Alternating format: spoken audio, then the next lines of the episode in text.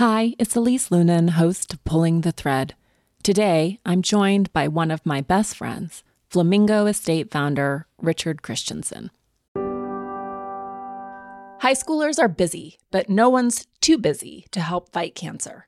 The Leukemia and Lymphoma Society is looking for their next Student Visionaries of the Year. Could that be your child? High schoolers who participate in the seven week philanthropic leadership development program gain valuable life skills like project management, communication, financial literacy, and entrepreneurship. Forming strong teams behind them, they fundraise for the Leukemia and Lymphoma Society in honor of a pediatric blood cancer survivor right in their local community. Most importantly, this campaign is an opportunity for high schoolers to engage in meaningful work within their community and make a real impact on the lives of blood cancer patients and their families. Sound like something your child might be interested in? You can learn more about Student Visionaries of the Year or even nominate a student at lls.org slash students. That's lls.org slash students.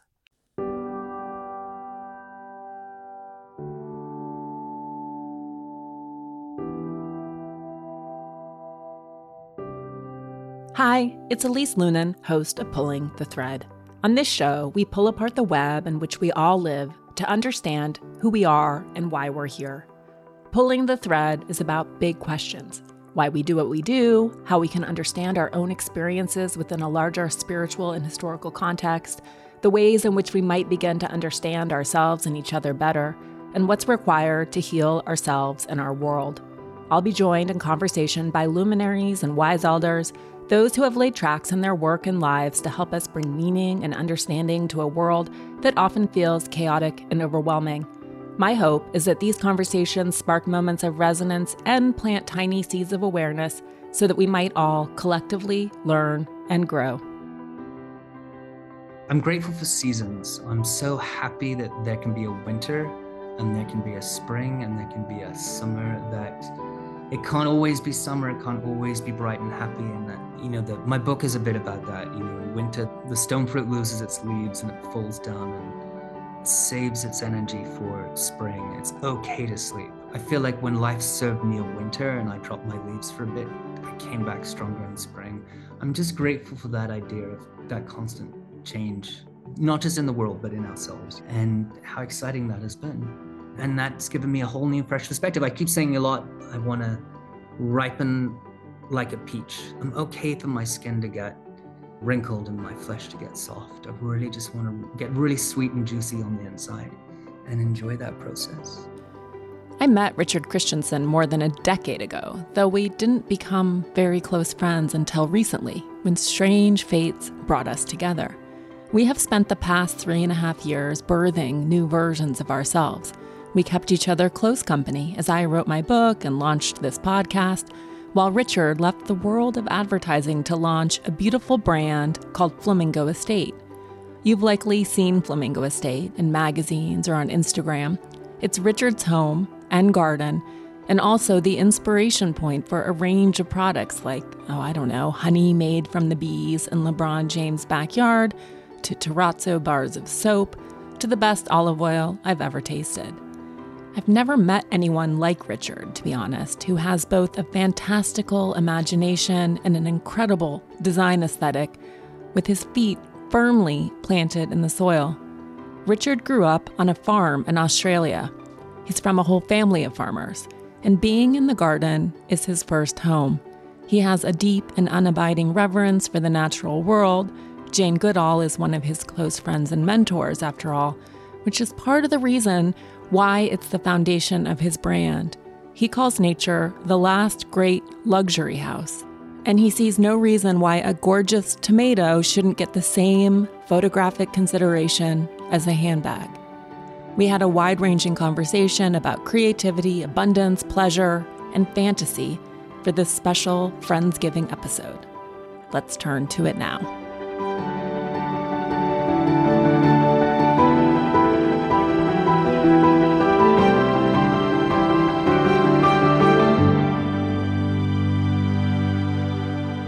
Well, it's fun to have you on the spot.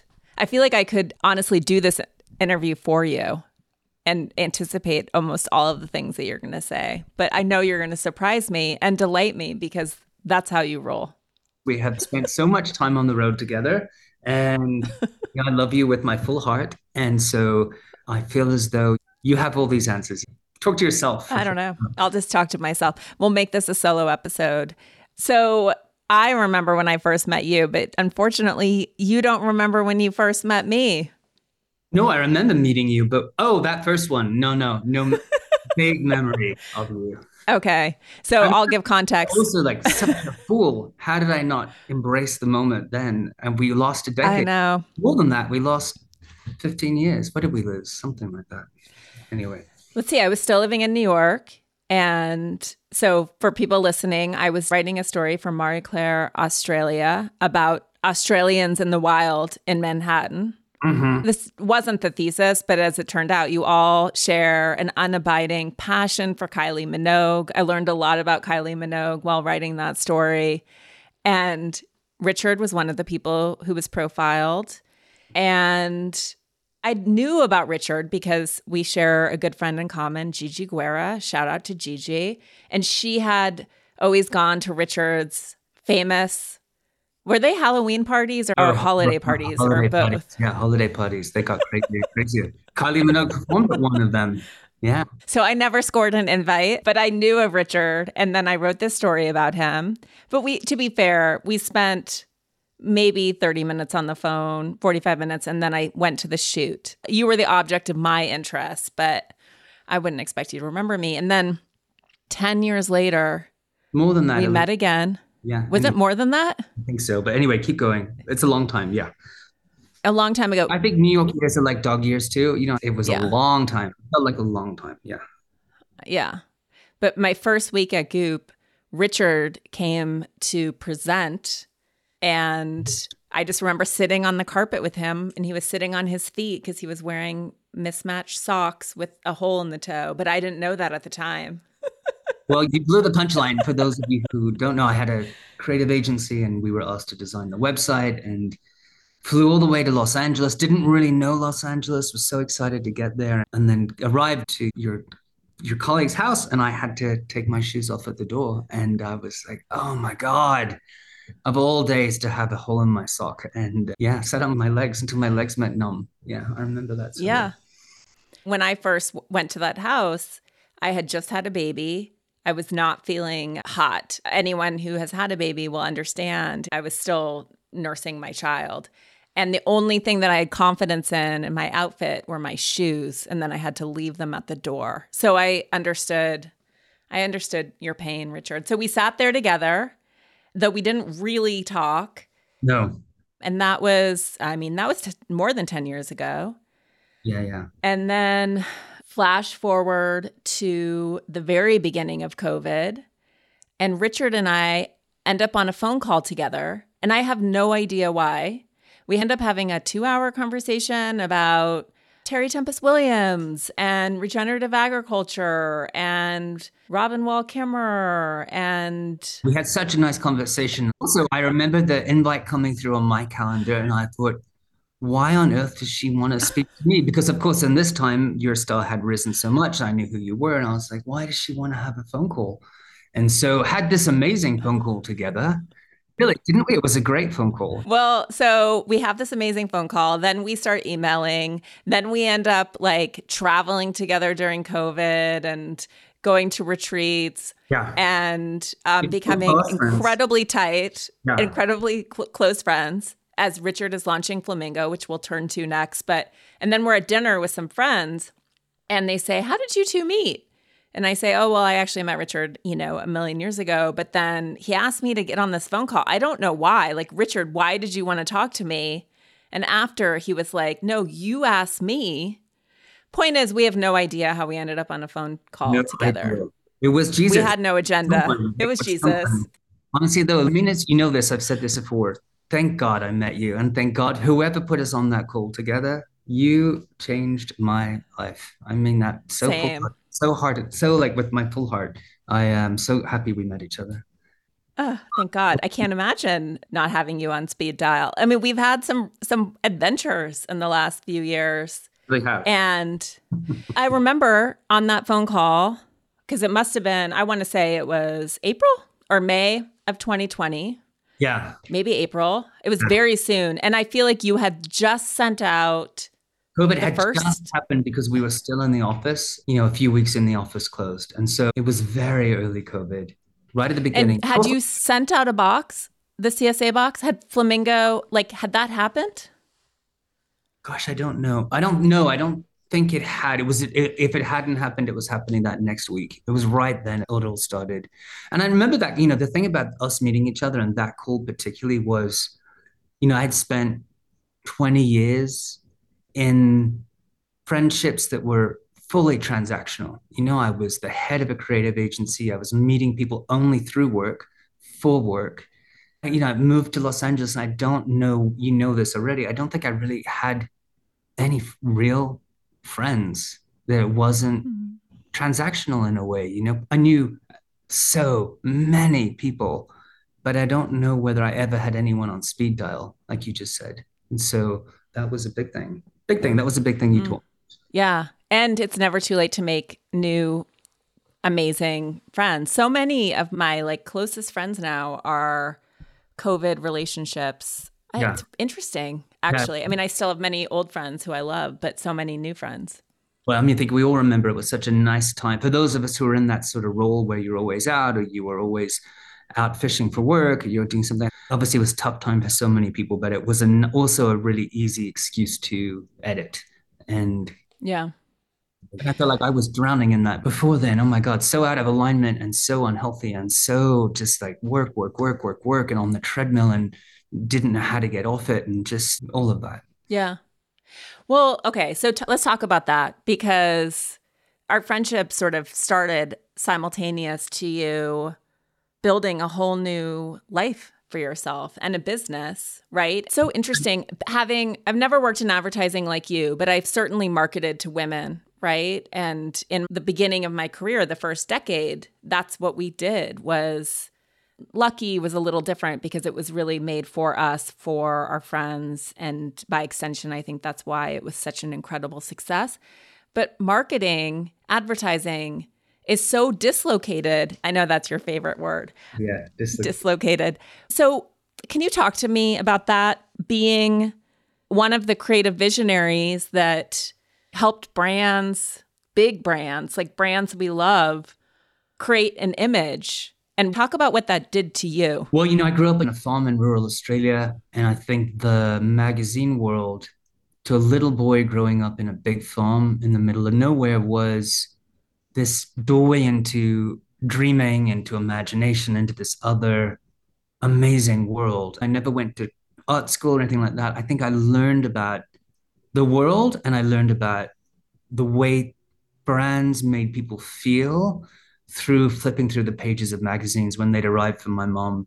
She'd get like World of Interiors and Vogue and all this stuff that was so foreign to us because we lived on this dusty, dirty farm. And so when that stuff arrived, I would inhale it. I just loved it. And it was more this longing for like escapism, sort of like, you know, Alice down the rabbit hole. These, uh, it was so exciting. That idea was exciting to me. And so I think then, you know, uh, as time progressed and I started my agency and we were working for, and still are, even though I'm not there, brands I dreamed about, Hermes and Cartier and all these luxury brands, which is so far away from where I was as a kid. And it was such a thrill. And I think that Walt Disney quality of the industry, which I think is slightly different now with, you know, the very short attention span people have for TikTok and Instagram and all that sort of stuff. But at its height in that extended storytelling on television or in other places, it was so exciting and exciting for someone who had never trained in it. You know, I always had a bit of imposter syndrome, which is why I think I worked so hard and you know, had a lot of fun. And, you know, we'll obviously probably go into this, but on every metric was doing well. We were, you know, at the height of that time, I think we had almost 100 employees. We were working with people I loved. I was so tired. I was always pitching. I was always the, the quarterback. I was always out there. And so the 16 years of that in New York. I was always, always fishing, always looking for another thing. We're always just trying to figure out where to go next. And that, I think by the time COVID had hit, I was just exhausted. to be honest, like really lonely and surrounded by people, but very deeply lonely. You know, I think there was a lesson there for me. It was a lesson certainly coming up when COVID happened, but it was amazing. I mean, also like you, I really understood the power of image, the power of the optics, really understood it. Like really, really, really would be given a terrible pair of jeans and told, be told to make them amazing, you know, amazing the best fitting jeans in America. You know, there was this inherent kind of jazz hands, you know, attitude to everything. And uh, it was wonderful. No, and I mean, obviously, we vaguely talk about this, but I very much relate growing up in Montana, reading W, reading yeah. interview, just feeling like I had some sort of ac- external access to world. Then yeah. I felt a little bit like it's kind of like visiting Oz where it's more fun in a way to be on the other side of the fantasy creation and just to experience it as fantasy rather than fabricating the fantasy. But it's interesting to think about both of us starting out on a slightly different related path, yeah. kind of simultaneously. And you were present for my transition as well. But from what you've done too is this like taking the best of the fantasy or creating what I would say with Flamingo Estate, inspiring an image of what's abundant and beautiful and possible, and then grounding it literally in the earth.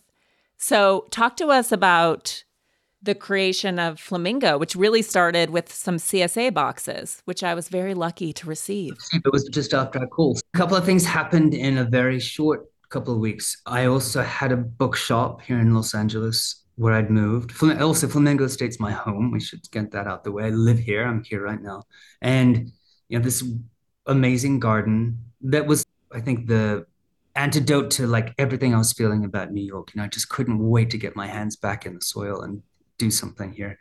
Anyway, I was in my bookstore and someone told me about COVID, and I kind of brushed it off. But you know, within a week, the office in New York had closed. We started closing the other offices people were working from home. In my heart, I could feel the weight of payroll of that many people was just going to buckle the business. And, you know, I had spent more time in the office in New York than anywhere else in the world. I'd spent every night there till 10 o'clock. I was there every weekend. It was my whole life was that room. And I defined completely defined myself by my job, by everything I did there. I was consumed by it. And you know, and enjoying it, that part of it, and wanted to make my parents proud and wanted to earn, you know, earn my own living and all that sort of stuff and build something. So the idea of that falling apart was my greatest, greatest, deepest fear. After working that hard for so long, to have it crumble in a couple of weeks, which is what happened, was just like crazy. And then you know, the same at the same time, met a farmer who had a small regenerative farm. Her farm, her vegetables were going to restaurants, and the restaurants, as you remember, were all closed.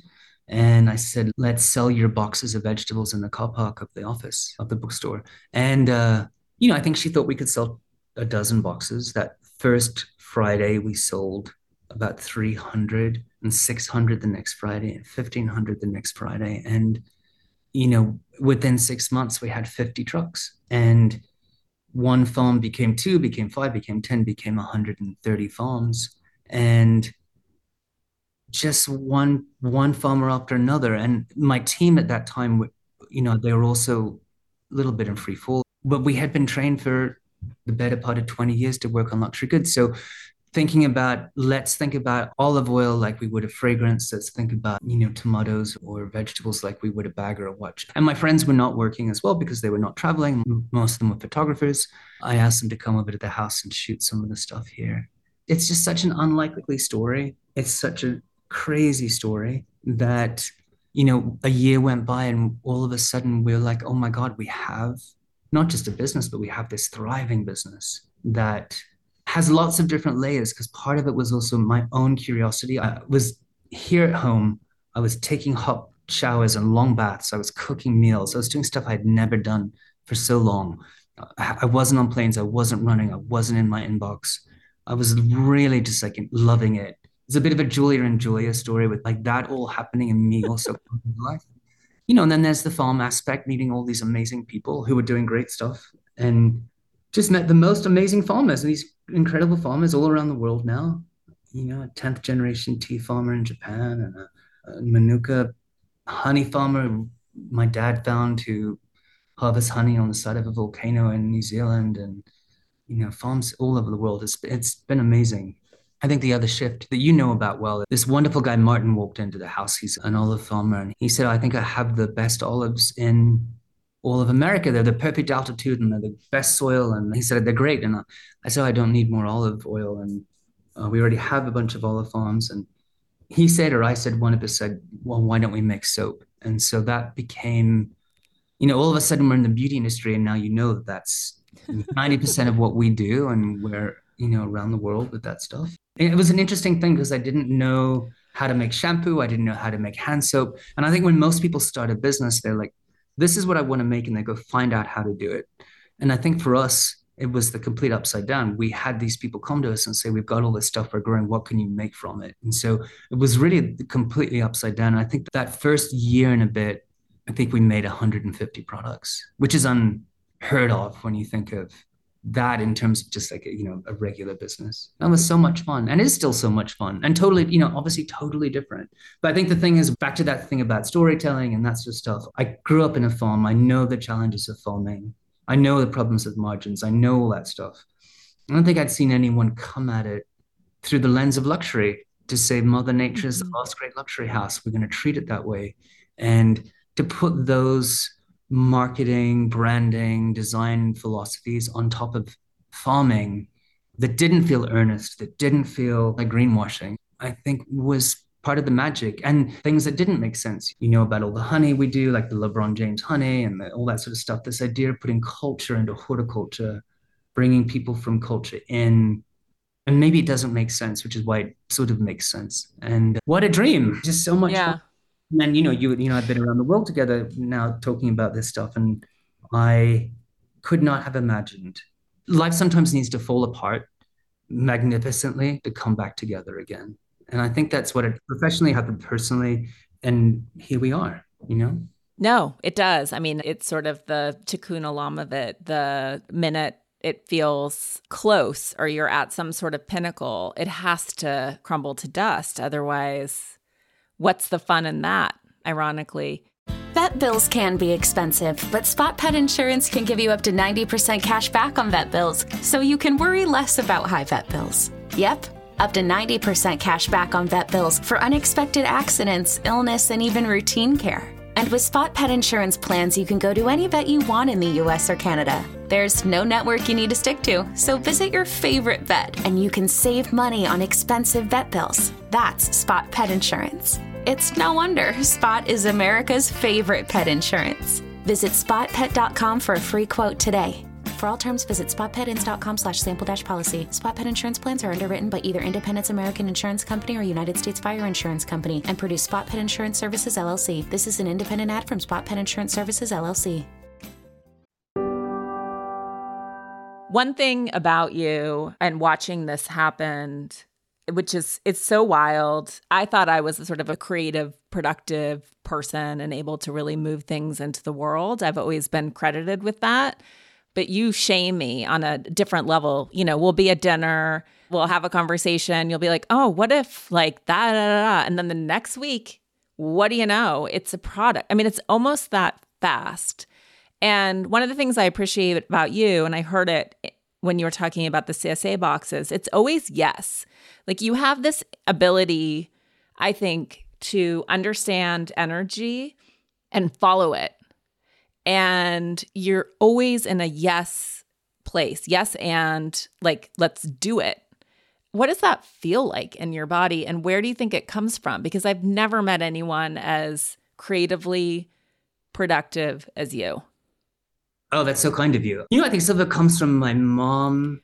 We and I've talked about mom stories. I think my mom's a big worrier.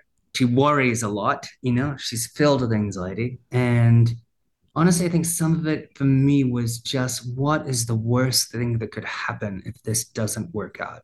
You know, like what is the worst thing? And really leaning into that and I think there's also, I've always thought, you know, if you want something done, give it to a busy person. There is power in momentum. And so that constant movement for me was also self generating. I just want to run fast. We're very lucky that the brand took off in the way it did and, and just kept doubling and doubling. I believe you have a finite window for that moment to crest. Every brand, every product has a natural life cycle. I want to breathe as much into it as I can while we're doing that, while we're on the climb. And so I drive the team absolutely crazy. I know that because I am so impatient for newness and new stuff and new things. And I I am so frustrated with the way things traditionally get made, and especially in the beauty industry. So I'm just trying to crack the code in a different way. And uh, yeah, why not? There's no time to waste. We got to just like strike while the iron's hot. I really, I really, you know, believe that with my full heart, and it drives everyone crazy here. Well, the other thing too about you is that you are you wear a uniform generally of Patagonia t-shirts and I don't know who makes your pants, but like you have a very specific, very simple, practical uniform. I mean, you are a farmer through and through. And I relate. I feel like I go for navy, you go for like khaki and olive green. But there's always extra with you in the way that you enter. I've never seen anyone entertain with you like you. So, for context, Richard had a book party for me, which he promised would be simple and streamlined. Um, but there were synchronized swimmers. So, you edge towards abundance, pleasure, yeah. indulgence, which is so interesting because you're kind of an ascetic person in some ways. But can you talk about that?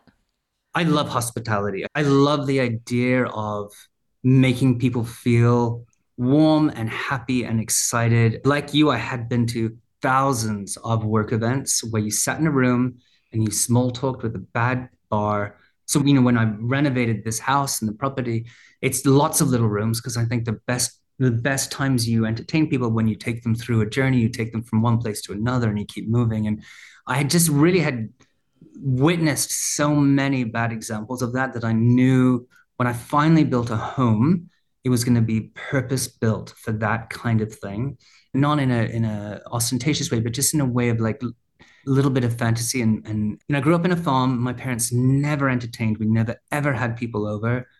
My mom had a dining set of fancy dishes and crystal that were to be used only for a special occasion. And at one point they had to sell their farm and the, the farming sector did really badly. They kind of lost all that stuff. We never had a special occasion. So i've always had this like there's no casual anything. If you've got something you have to use it. There's no paper plates. There's no plastic cups. Like we're always going to use the good stuff because life is too short. And so there's a bit of that i think. And then i think just also honestly and it's part of flamingo as well the brand i think pleasure is a radical act. This idea of drink the wine, eat the food, have the hot bath, smell the thing, feel the thing, taste the thing. To pleasure to me is or success to me is having all of your senses engaged, everything fully firing. It tastes good, it smells good, it feels good. And so I want, I'm going to bring everyone in on that journey, you know, really with my whole heart. I think this idea of hospitality is much more important than just like a fancy restaurant. I think when we're all stuck behind our screens, we're all so disengaged from nature. We've severed that connection between us and pleasure and us and feeling and us and food. You know, there's a war on food, there's Ozempic, there's a war on love. AI is going to take over all the artists. There's all this stuff, you know? Can we just all have a great meal and a really, really fun time and escape all of that for a minute? So I think whenever we've done something, your book party included, it would have been much bigger would have had many more synchronized swimmers. I mean, it's very inspiring because I mean, we've had this conversation, but if when you go to Richard's house, which is so beautiful, you can see it all over Instagram. It's unlike anything I've ever seen, and it's small, similar yeah. to to my house. It's not yeah, like a grand. Yeah, yeah, it's One small bedroom. but amazing. One, One bedroom. Yeah. Yeah. And Richard, obviously, he makes candles, but still, it's like there's a tabletop lit. Like there's an exuberance and abundance to everything. Whereas I'm the sort of person, or I was the sort of person until I met Richard, who has a drawer full of candles and then some that are out that capture dust because I'm so stingy about yeah. burning candles. And so I had to sort of see that in myself by watching how easy this is for you to have a celebratory moment. And for whatever reason, I don't think I'm alone. It's very hard for me to quote unquote indulge.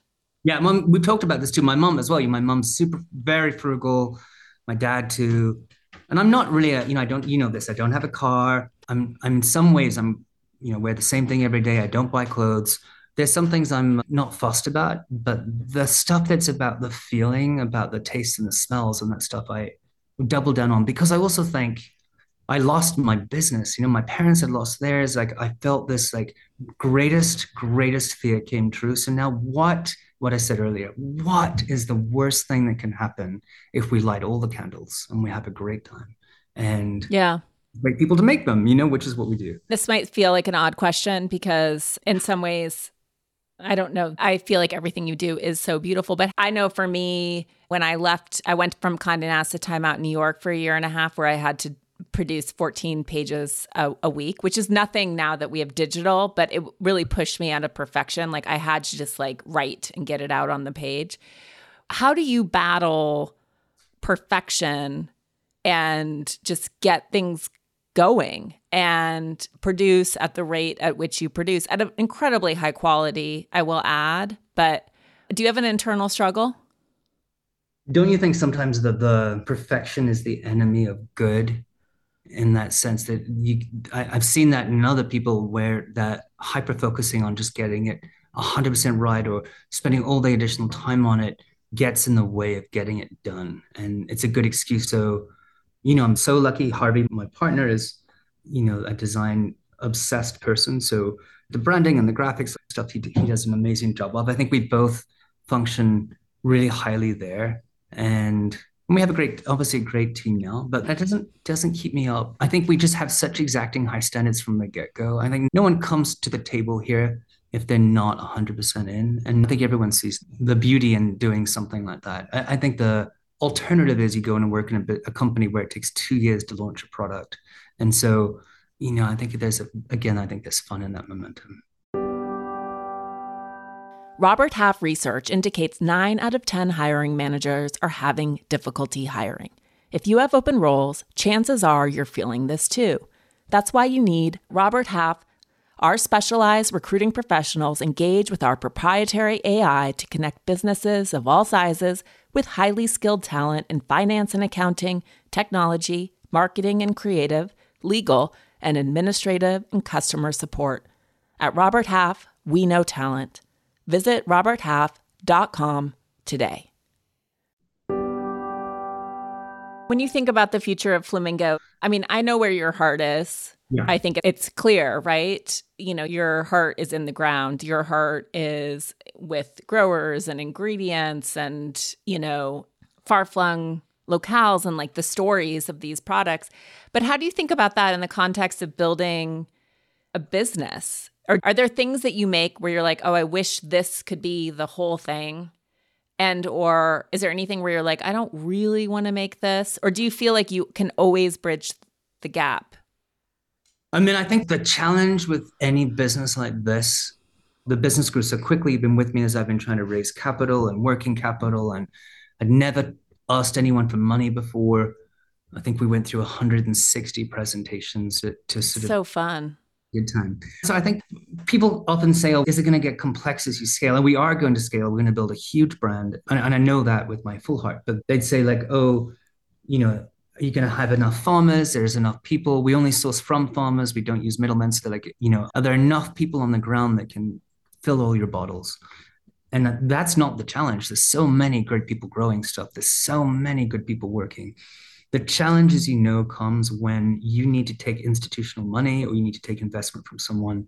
It becomes a discussion around margins, around can you make this cheaper? Can you make this more efficient? And they're obviously valid, really valid questions for a finance person to ask. But I think I have come to really feel as though the ability to scale a brand that really, really, really stands behind its sourcing and treats people well and treats people fairly and does all the right stuff is really, really hard if you've taken investment from someone. And I remember, I think I had shared with you that we were in a meeting with someone and some of our products have like a you know, a 70% margin. And someone says, oh, you know, we couldn't work with you unless it's at least 85 or 90%. And you're like, well, then that's the, the question of how much is enough? Because if you're trying to get to an 80%, 85, 90% margin on a product, you can't buy from farmers. You can't buy directly from them. The farmers are the people who are going to get picked. You can't do it that way, which is why I think you see big beauty, big, you know, that industry, which we can, can have a whole other discussion about, about the half truths in that industry that drive me crazy because you have those brands who are like, you know, getting a pat on the back from one essential oil or, you know, maybe they're using some kind of like recycled plastic, which is still plastic. And, the half truths and the greenwashing that's going on now just makes me so angry. Now that I know how to make shampoo and I know how to make body wash and I know how to make that stuff, now that I know it, the accolades that people are asking for, the pats on the back, make me really annoyed. And so, anyway, that's a different discussion. But I think to keep this going, it requires my full energy just to police that way we make things, the way we treat people, the way that they treat the soil, the way they treat things, and that is going to require us maybe making things that cost more than other people, which maybe from a customer point of view also cost more, and hoping people see the value in that actually, you know? Yeah. I can sort of go two two ways on this, but I think customers, consumers, you know, thinking of when you and I were sort of coming of age marketing or advertising or whatever there was no transparency. Nobody like could probably even define supply chain right? There was no real consciousness or awareness about it because it wasn't talked about and it wasn't marketed. And now as we move into this era of transparency and there are obviously limits to the amount that any of us want to read about what we're consuming, but there is a lot of mm. curiosity. And I think that there is an interest or desire to know that there's an accounting right? And that that's why the jar of strawberries are so luxurious. Yeah. Which I think as a consumer who's able to, there's something about supporting that, you know?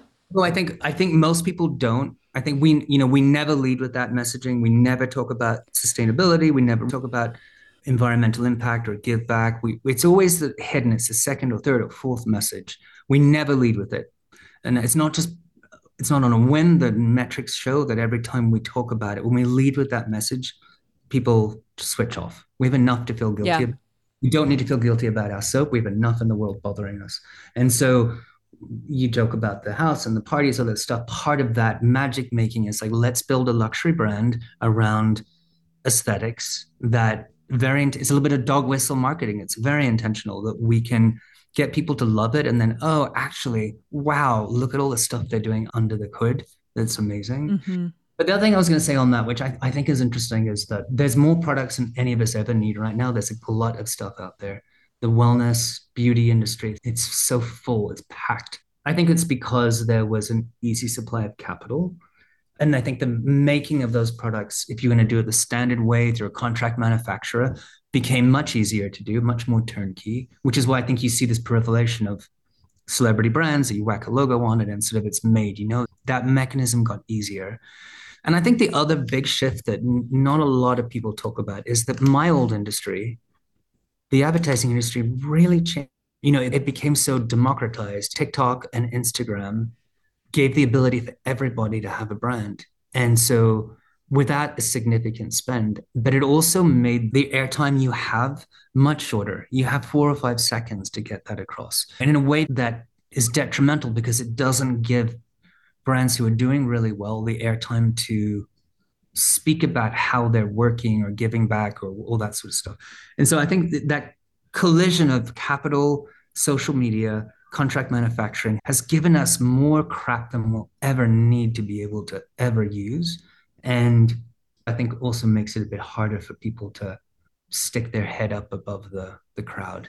I mean, as you know, I've been served ads on Instagram because I have a I guess a high enough following that are your logo here on beauty products.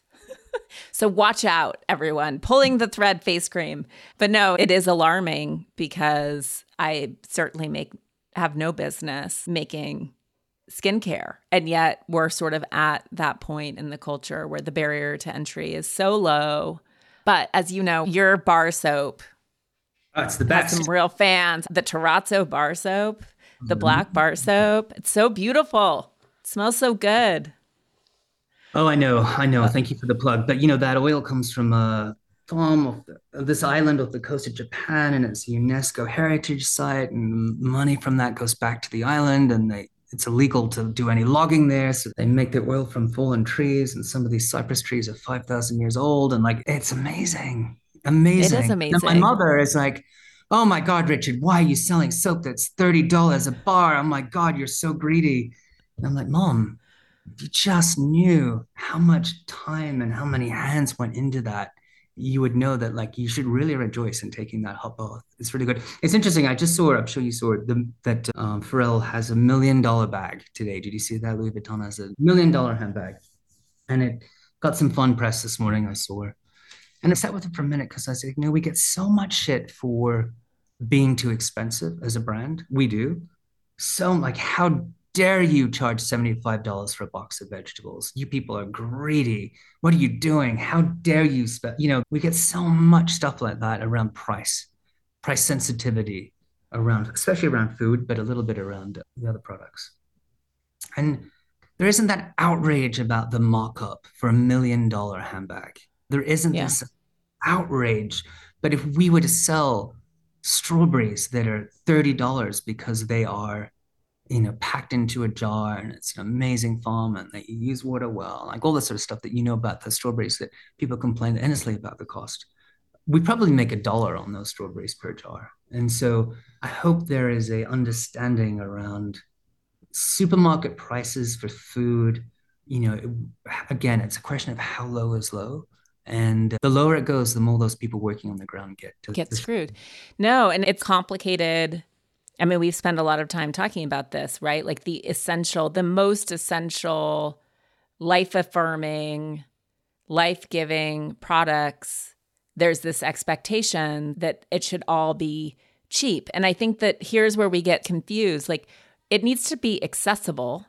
We live in a country full of food deserts. It needs to be acceptable and available to people who need this food for their families. And we need to prioritize it and I don't know. It's like it needs to be subsidized. Well, it's a, it's tricky because I think we conflate two things, which is we need families to have access to really high quality, fresh, whole yeah. foods. Yeah. So how do we use food as a prescription in this country? How do we subsidize it in a way that gets food to the people who need it?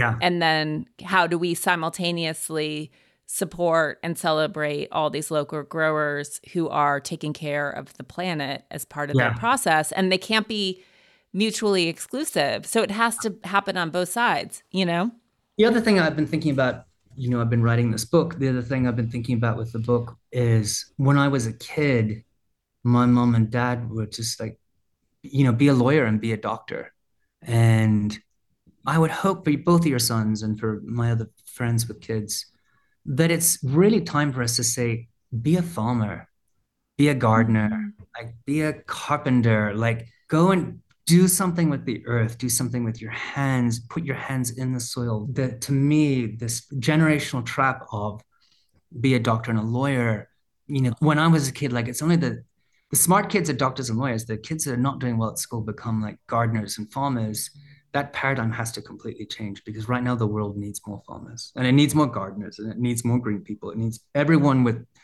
you know, big green thumbs and middle fingers to come out and do their thing. And we need to encourage people to do that so much. You know? I know everyone says that your 20s are supposed to be the best years of your life, but that wasn't the case for me. I kind of hated my 20s or found that decade really hard. Sensing that I was in the dumps and needed a timeout, my late brother in law and best friend Peter took me to France one year. Officially, we were going to see and stay with his aunt, but really, I think he wanted to cheer me up. We went to the flea markets in the countryside on the weekends where I found a set of very old religious medals. I decided to invest these medals with the belief that everything in my life could shift, and over the following months, things started to move. I kept these medals close and then figured out how to frame them myself. I did this badly, but well enough that they could stay with me ever since. When Peter passed away in 2017, these medals became even more precious to me, earning pride of place next to my desk. They're a talisman of luck, yes, and also of Peter. But my poor framing job from 2002 started to fail recently, and so I decided to entrust my medals to FrameBridge to have them framed right. I've been having FrameBridge frame all my family photos for years. You can upload digital prints, and they do a beautiful and speedy job, making them the perfect place for holiday gifts, as my mother in law and parents treasure photos of my kids, or at least I convince myself they do, and they confirm this for me. But FrameBridge also takes on objects that are typically expensive and difficult to frame. Whether it's menus, tickets, original artwork, personal milestones, hotel keys, keys to your first home, or in my case, medals. You can easily order online at framebridge.com or visit one of their 20 plus FrameBridge retail stores. They provide free, secure, prepaid packaging for physical items. They will then frame your piece and ship it to you in days. It's easy, it's affordable, you know exactly what it will cost up front, and they offer every conceivable framing option. Everything I've framed has always looked even better than I expected. Plus, if you're not 100% happy with your piece, they'll make it right. See why FrameBridge has been trusted to frame over 2 million pieces. Visit framebridge.com or a local FrameBridge store to get started and custom frame just about anything. That's framebridge.com. Okay, take us five years into the future, 10 years. What does Flamingo look like? Only three years and I think we've worked out what people love.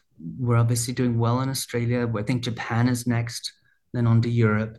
And I think we've sort of dialed the beauty, bath and body part of the business, the stuff that we make is great. I love I love it so much, and uh, that part of the business gets me really excited. It's also you know the part that people have responded to well. I would love to do more with food here. I think there's a real opportunity to have a national food brand that's about all the things we've just spoken about about regenerative agriculture and really great people making things and I'd love there to be a sort of capsule for that. I'd love there to be a, a brand that could work with us to scale that. The industry is difficult to scale, and I would love to have a flamingo wall and you know I don't know what insert here supermarket brand nationally and to have a full line of products there. Right now, that stuff is is all available in bits and bobs, but I think um, in Australia, as you know, we have these wonderful partners at Mecca who you and I have visited, who uh, have a beautiful, brilliant brand. And I think to see how our products all there together in Australia on a wall, but all the bath and body and candles together, it really sells the story. You really understand it to, when it's merged together and it's all there. And we're really punching above our weight there. I'd like to do the same in grocery here. It'd be a big dream of mine to do the same with food. And then you think about it. I mean, you heard me talk about this for so long when we were trying to get fundraising. You know, people like, what are you? Are you a food brand? Are you a beauty brand? Are you a bath brand? You're doing too many things. What are you? Like, pick a lane. Something's got to fall out. No one's really built a brand that is about just pleasure in all those rooms, in the kitchen or the bathroom or the living room, wherever you are.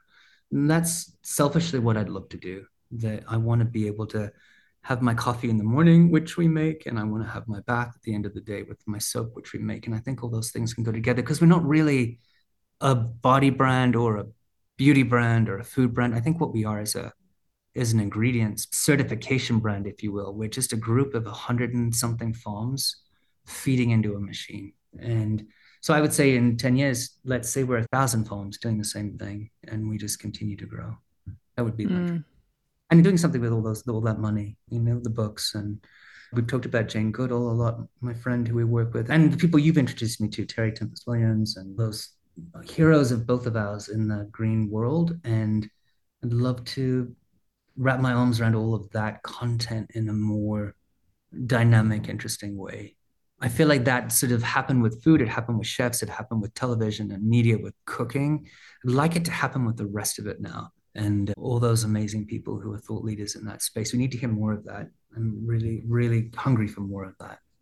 It's interesting just to think about. I hadn't really thought about or made that connection between you as advertising the treating this world like the luxury product that it is, the, the paradigm shift of that from like the Pharrell bag, moving away from the status symbols of the past decades or centuries toward venerating or revering or celebrating something that's more ephemeral, right? Mm. Seasonal, nourishing that interiority or community or relationship or celebration.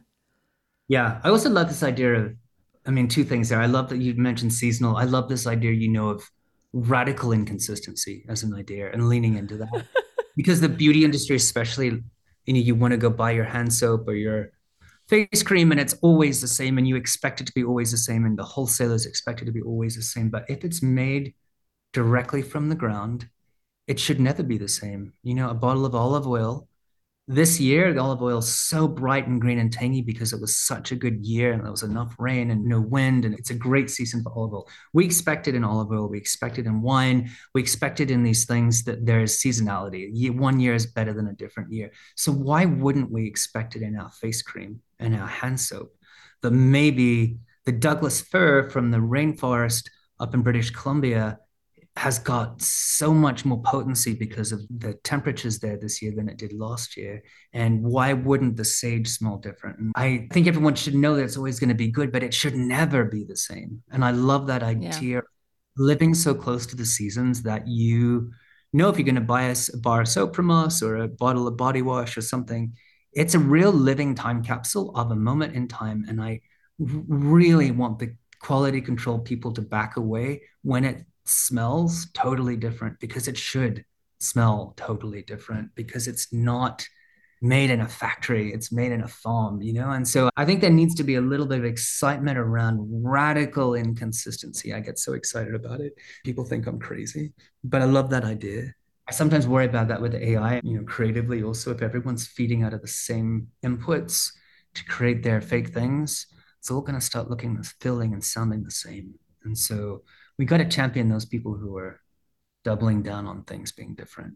Yeah, moving to these other senses because I think the visual is so fake right now, but taste is real, hearing, smell is real.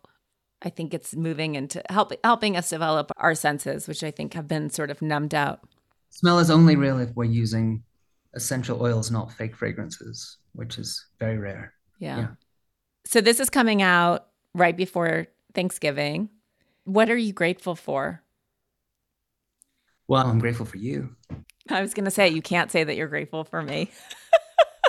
Look, I'm just grateful for fresh starts. I'm grateful for seasons. I'm so happy that there can be a winter and there can be a spring and there can be a summer that it can't always be summer it can't always be bright and happy and that you know the my book is a bit about that you know in winter the stone fruit loses its leaves and it falls down and saves its energy for spring. It's okay to sleep. I feel like when life served me a winter and i dropped my leaves for a bit i came back stronger in spring.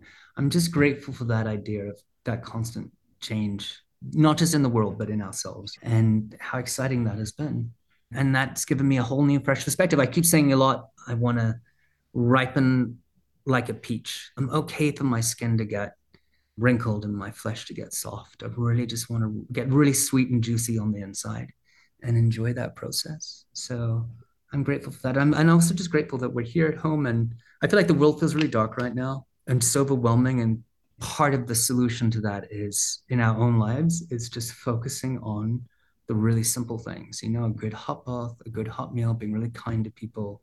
And I heard you mention this morning, you said, I listened to you this morning on one of your other episodes talking about this rigidity of good versus bad. And if you're on this person's side, you're not on this person's side. And that really felt really true right now around this like real rigidity and like anger, one team or the other, you know, and I yeah really if I haven't learned anything in this whole process. It's that there's just such magic that happens when everyone can work together. And this me versus them is very unhealthy for all of us. Yeah. I think it professes to promise us all safety and security, but really it just strands us. Yeah, and... my amazing partner and I were in Mexico last week, and we went to a farm. This amazing guy who has 900 acres in the. I think I told you 900 acres in the middle of the thickest jungle I've ever ever seen. I didn't think that kind of jungle existed, and together with my colleague Victoria, we, we drove hours into this little 20 acre lot in the middle of the farm which is sort of this naturally cleared lot. And the, the reason it's engineered that way is because, or he chose this property was because all the jungle around it, it's too far for any bee to travel to. So none of the stuff that he's growing will be visited by any bees that may have also been on any sort of chemicals or anything like that. So really this like really amazing Noah's Ark, this hidden gem in the middle of the jungle. And they're growing amazing heirloom vegetables from rare seeds and and doing all sorts of interesting work. And one of the people on the trip was like, oh, you know, this is where we would come, you know, when the world ends. And I was like, no, this is what home should feel like all the time because there was such a joy and such a gratitude and like ha- like general happiness to that place. They're growing stuff they love. They're having fun all day doing it.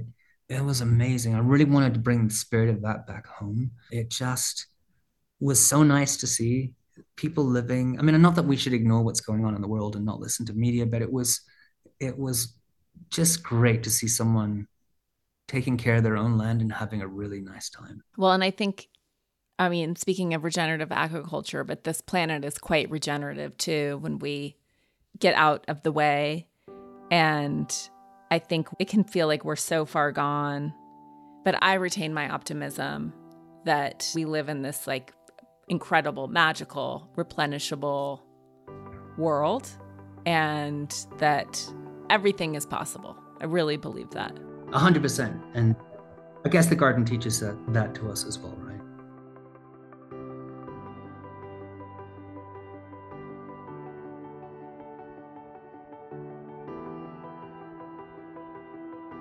Having Richard in my life has been an unexpected joy and endlessly surprising because he really is a wizard.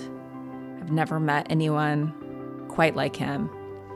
He is offering listeners a discount on Flamingo. So if you're looking for gifts for the holidays, I um, really could recommend no brand more. And everyone's always so excited to receive it. So pulling the thread 20 gets you 20% off at flamingoestate.com. Have a wonderful holiday. If you like today's episode, please rate and review and tell a friend. You can find show notes and full transcripts of the episodes at eliseloehnen.com. While there, please sign up for my Substack I send a short note every Wednesday about topics that are aligned with this show and a deeper dive most Sundays. Or follow me on Instagram at Elise Loehnen. And finally, if you haven't already, please consider picking up a copy of my New York Times bestselling book, On Our Best Behavior The Seven Deadly Sins and the Price Women Pay to Be Good, available wherever you get your books. It's an exploration of how women have been conditioned for goodness, men for power and all the ways we've been programmed to police ourselves and each other according to these cultural ideas of what it is to be a good woman. I'd also like to give a huge thank you to my sponsors who make this show possible. Please support them the way they support this podcast. This has been a presentation of Cadence 13 Studio. If you enjoyed this episode, please listen, rate, review, and follow Pulling the Thread Available now for free on Apple Podcasts, Spotify, Audacy, or wherever you get your podcasts. I want to give a shout out to Phil Svitek, Lauren LaGrasso, Mary Kate McDonough, Ali Brockman, and the entire Cadence 13 team for producing these episodes, and to Valero Duvall for my key art. Take care of yourselves. I'll see you next time.